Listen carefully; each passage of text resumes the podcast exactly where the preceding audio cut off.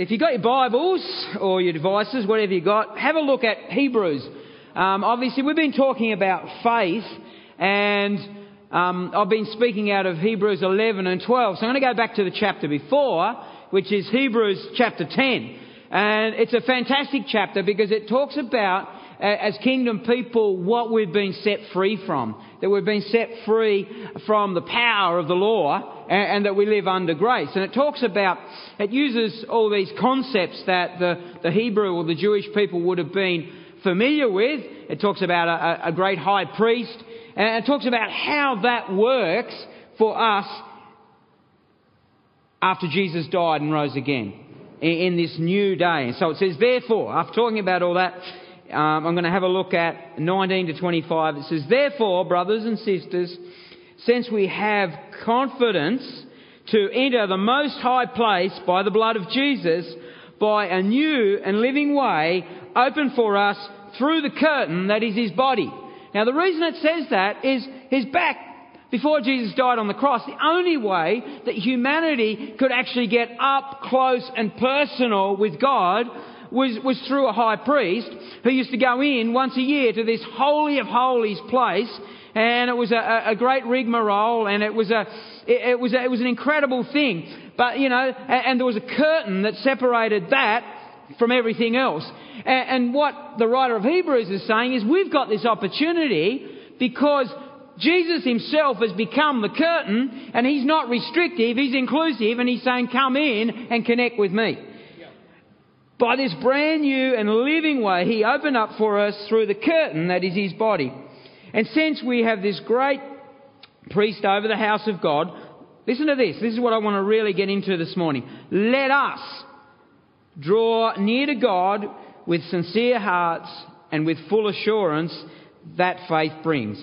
Having our hearts sprinkled to cleanse us from a guilty conscience and having our bodies washed with pure water. Let us hold on unswervingly to the hope that we profess, for he has promised us, for he who has promised is faithful. And let us consider how we may spur one another on towards love and good deeds, not giving up meeting together as some are in the habit of doing, but encouraging one another all the more as you see the day approaching. I want to start by saying, I believe we're better together. I believe you are better together. In fact, I don't believe there was anybody here that was created, especially designed to fly solo. And sometimes life has a way of doing that, doesn't it? Who's, who's ever said, I like team, but I just don't like the people in it? In fact, if you've seen my team, and you know who's in my team, or, you know, I, I, I, love, I love the idea of, of a team thing, but I just don't like working with idiots. Uh, if you've ever been in that place, come on, I've got hands. Jesse, we're going to pray for YWAM.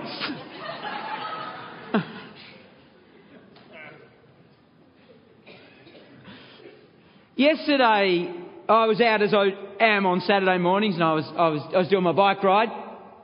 And, um, and, and I actually, I missed the bunch that I normally ride with by, by a minute. And actually, Mark, who's here this morning, we, we connected on the, on the, on the Bowen Bridge, and, and he said they're a minute in front of us, and we're and we're, we're charging across there. The problem was that, that after that is Grass Tree Hill, and, and I knew that we probably wouldn't catch them uh, on Grass Tree Hill. So I stopped halfway up and, and, and, texted someone and say, hey, we're only a minute behind. It'd be great if you stopped. But they just said, no, we don't care. Um, didn't answer their message. No call. Call somebody who does care. And um, anyway, so I said to Mark, "You keep going, and um, and we'll see if we, we can catch them." So so anyway, so what it meant was that that we were, they were they were heading to Oatlands, and um, and we're going up the Mud Walls Road, and um, and so Mark had got in front of me. So I'd ridden I'd ridden all the way pretty much from halfway up Grass Tree to to somewhere up past Campania. I, I finally caught up with with Mark, and then we sort of worked together um, to we got to Colebrook, and then I said, all right, I haven't got much more time. I'm going home. But what it meant was, and normally in a, in a 100k morning, you ride it in a bunch. And, and it is much easier. Um, but I, I got back and, and I'd ridden, I'd ridden probably, you know, 80% of that ride on my own. I'd ridden it solo and, and I could actually feel how much harder it was to ride that solo than to do that in a bunch. Because you know, when you're, when you're solo, you're doing all the work. When you're, when you're together in a bunch, there are, you know, bike riding's amazing because, you know, the, we, we, do what we call roll turns. In other words, somebody goes to the front, does the work, and, and everybody else is able to sit in that slipstream, and, and then somebody else rolls through, and, and when it works, it's a beautiful thing. And, and if you're on the front by yourself, it's, it's not. But, but it's, it's a wonderful thing.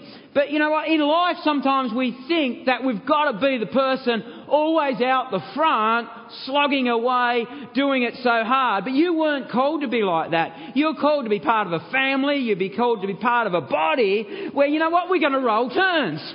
There are, there are times I, I love what, um, yeah, what, what Kate was sharing uh, about, you know, that time in the Connect group. And, you know, I know, I, I know a little bit more of the history than, and the journey than, than she shared on that. And, and there were times it was flaming hard. Because Tim was, Tim was always in Canberra and, you know, Kate's, Kate's here and there's family and there's everything going on. And they're thinking, when am I going to get a job? When's it going to happen? And, and it's like, oh, I, I feel like I'm flying solo. But, you know, at least she had a connect group who would roll turns. They, they would say, hey, we're believing for you, Kate and Tim. We're there with you. We are, we're on this together. So what, what a breakthrough it was when they were able to say, hey, Tim's got a job here in Hobart and it's working because the connect group had been declaring that. They'd been praying for it. They'd been believing for it when it felt like there was no hope. You know, that's the sort of thing it means to roll turns. What, you know, when, when you're having a tough week and somebody turns up and, and puts a, you know, puts a meal in your hand and says, you know, I know it's hard. Or, or, or you know, you're going through some stuff and, and people are texting you say, we are with you, we are praying and we are standing and, and we are believing. You know, you are not designed to fly solo. I love the language of Hebrews. It says, let us. Let us. Let us draw near. Let us hold on to our hope. Let us consider. Let us consider how we can spur one another on. Let us not give up meeting together. And I can hear you say, yeah, that sounds alright, Dave, but you, you don't know what I've been through. I mean, people, they've hurt me. Anyone here been hurt by a person? I've been ripped off by people. I've been betrayed by people. I've been disappointed by my car. No, I've been disappointed by people. I've been frustrated by people. Yep. Welcome to the planet. How, how can we, in the few minutes I got left this morning, how can you make it work with people? How can we make it work with people? Because we weren't designed to fly solo. But the problem is that, that so often out of our hurts and our frustrations and our journey is that we think, actually, it's just easier to fly solo.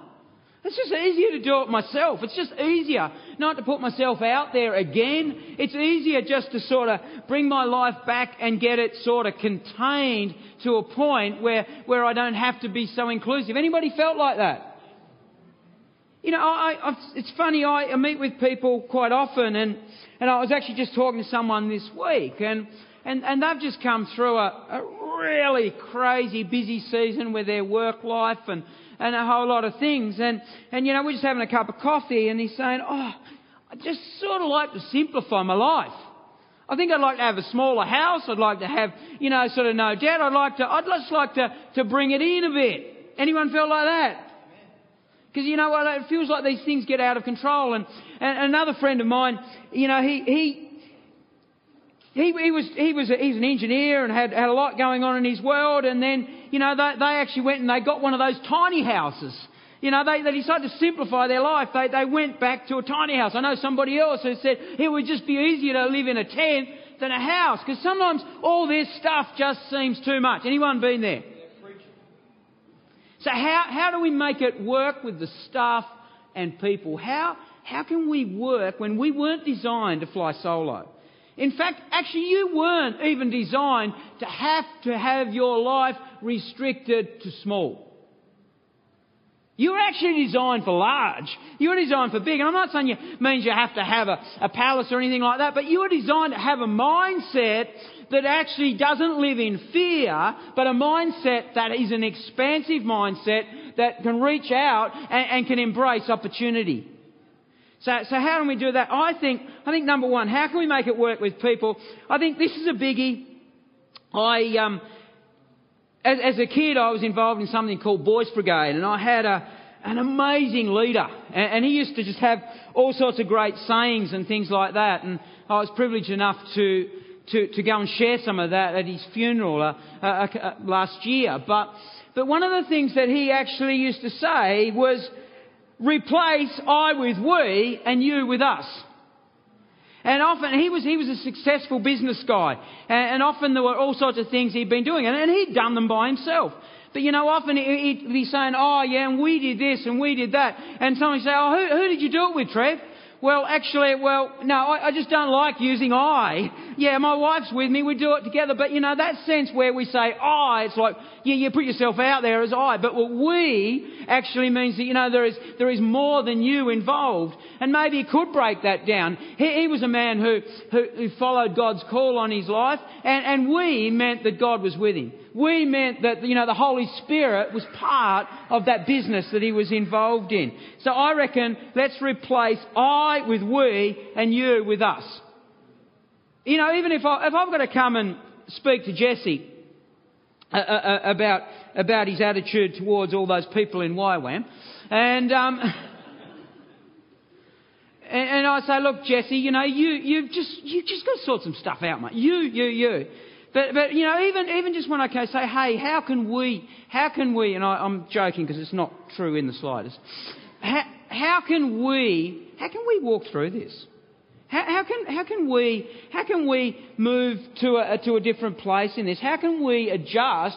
It, it, it's so much more embracive than when you say, oh, you, you, you, that pointing the finger to saying, hey, we.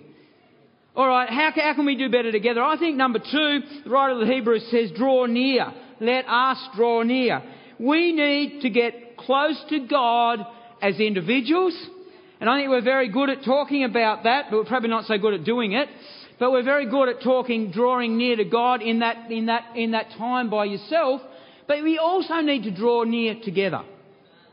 So there's a power in both. And there are times that God will want to speak to you by yourself.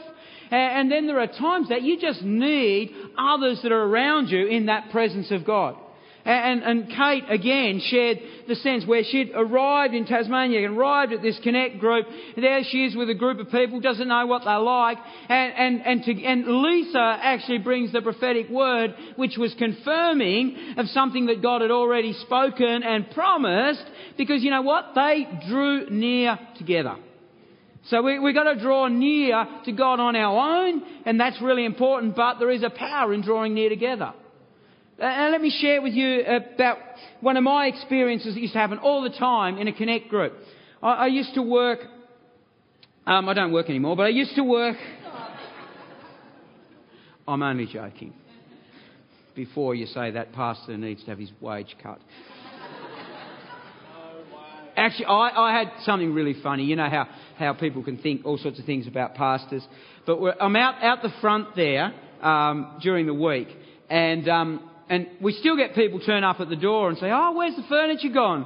Uh, and, and, I say, "Oh, well, come up to my place and I'll, you know, you can take away the old fridge." Um, but but but I was explaining to this couple um, what it was about, and then I said, "Yeah, yeah, yeah. What, what do you do? Yeah, I'm the I'm the pastor here." And, and then um, and then there's this there's this beautiful there's this beautiful AMG Mercedes that, that is often parked just there. It, it's it's one of the people that uh, that, that, that operate the restaurants over there. It's, it's a beautiful car. And, and, then the guy looks at me and goes, Is that your car? I said, I'm not that sort of pastor. But hey, we've got a television ministry and you can give. and we can all drive AMGs. Before that gets taken out of context.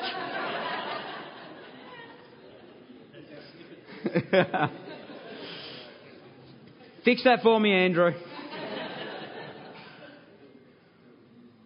Are you in a, are you, are you in a tough time? You've probably watched others who have gone through perhaps worse things than you with, with a better attitude and more joy. Has anyone seen that? I've seen it. I'm thinking, oh gee, how could I go through it like them? Well, you know, often, often it is in actually choosing to draw near to God during that time. I'd like to give a, I'd like to give a shout out to Jemima, who, who so often stands up here and, and leads us so well and got a, an amazing gift on a life. Well, you know, like the rest of us, Jemima's walked through stuff. And what, what I like about Jemima is that even when, even when stuff at times doesn't make sense to her, she goes back to Jesus. She goes back to Jesus. And, and that's what it means to let us draw near. And, and we've got to do it individually and together. All right, what's the difference between doing it solo and doing it together? How can we make it work? Number three, I think we've got to hope together. It says, let us hold on to hope unswervingly. And you know, you can, you can pick up the Bible, you can read the Word, and you can get a sense of hope. But how powerful is it when, when another three, four, five, or six people share that hope and they declare it together?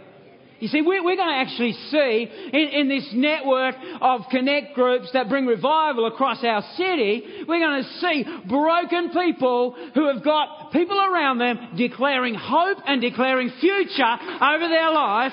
And they walk back into their family, they walk back into their workplace, and there is something that has changed in them, and they have something to give, and they have hope that will see them through whatever they're facing. Let us hold on unswervingly to the hope that we've professed, for he who promised it is faithful. Shared hope is powerful. How can we be better together? I like this one. Consider. Have I got any male friends here who have ever been told they're inconsiderate?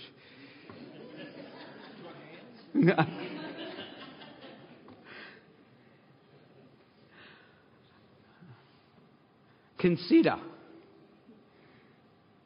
And let us consider how we may spur one another on towards love and good deeds. Consider others.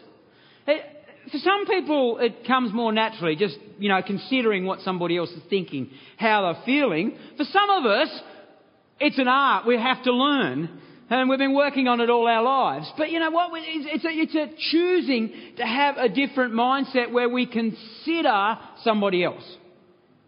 And, and that sounds so basic and so sort of like, oh yeah, but gee, it makes a difference. Gee, it makes a difference. When, when you're thinking, oh, well, how. I, I've just spent the last 15 minutes, like I do all the time, going on about my week have I considered what's going on with the person I'm talking to? Have I considered to ask them how they're feeling or what's happening in their world or what's going on? You see, consider means you actually step back a little bit and you think about the other person. Consider how I can encourage. Consider how I can spur that person on. Consider how I can be part of helping them find God's will for their life. Consider how I can encourage. Consider how I can help them be the person that they were created to be. All right, number five. How can we be better together? I think this one is so key. And, and I sort of have to have a little bit of a, a little bit of a laugh. Because I am sure that when this COVID thing happened, the enemy was rubbing his hands together. He thought, you beauty. Across the globe, the church can't meet. I have been planning this since the fall. You beauty. And what, what has happened? You know, I, I heard that on the, the first Sunday of the complete lockdown in the UK, and, and you know, churches across the UK and across the globe scrambled to, to try and make online work and find different ways of connecting, that, you know what, on that Sunday, there, there was something like 30% of the, of the population of the UK connected with some sort of religious experience on that Sunday online. What would the normal rate have been? I don't know. I would imagine below 10%. Hmm. And, and, as it's gone on, you know, there's been challenges with that, but I think there has been a depth that has come through the church. I, I, I think people have drawn near, drawn near to God, and we've actually found that we can't take some things for granted and we've actually placed a much higher value on relationship and connection and out of that has come a power and God is doing something. Don't give up meeting together as some are in the habit of doing. You know, many people come to church or connect group and, and, because they feel they need to or they go out of a sense of duty.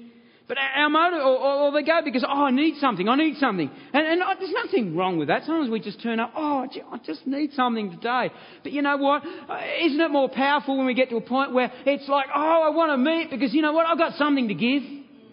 I want to encourage. I want to consider how I can spur somebody else on. You know, we can go to church looking to encourage somebody who needs to hang in there uh, against the tide of discouragement, and they will, their week will be better because you spoke to them. Come on. But encouraging one another. All the more as the day is approaching.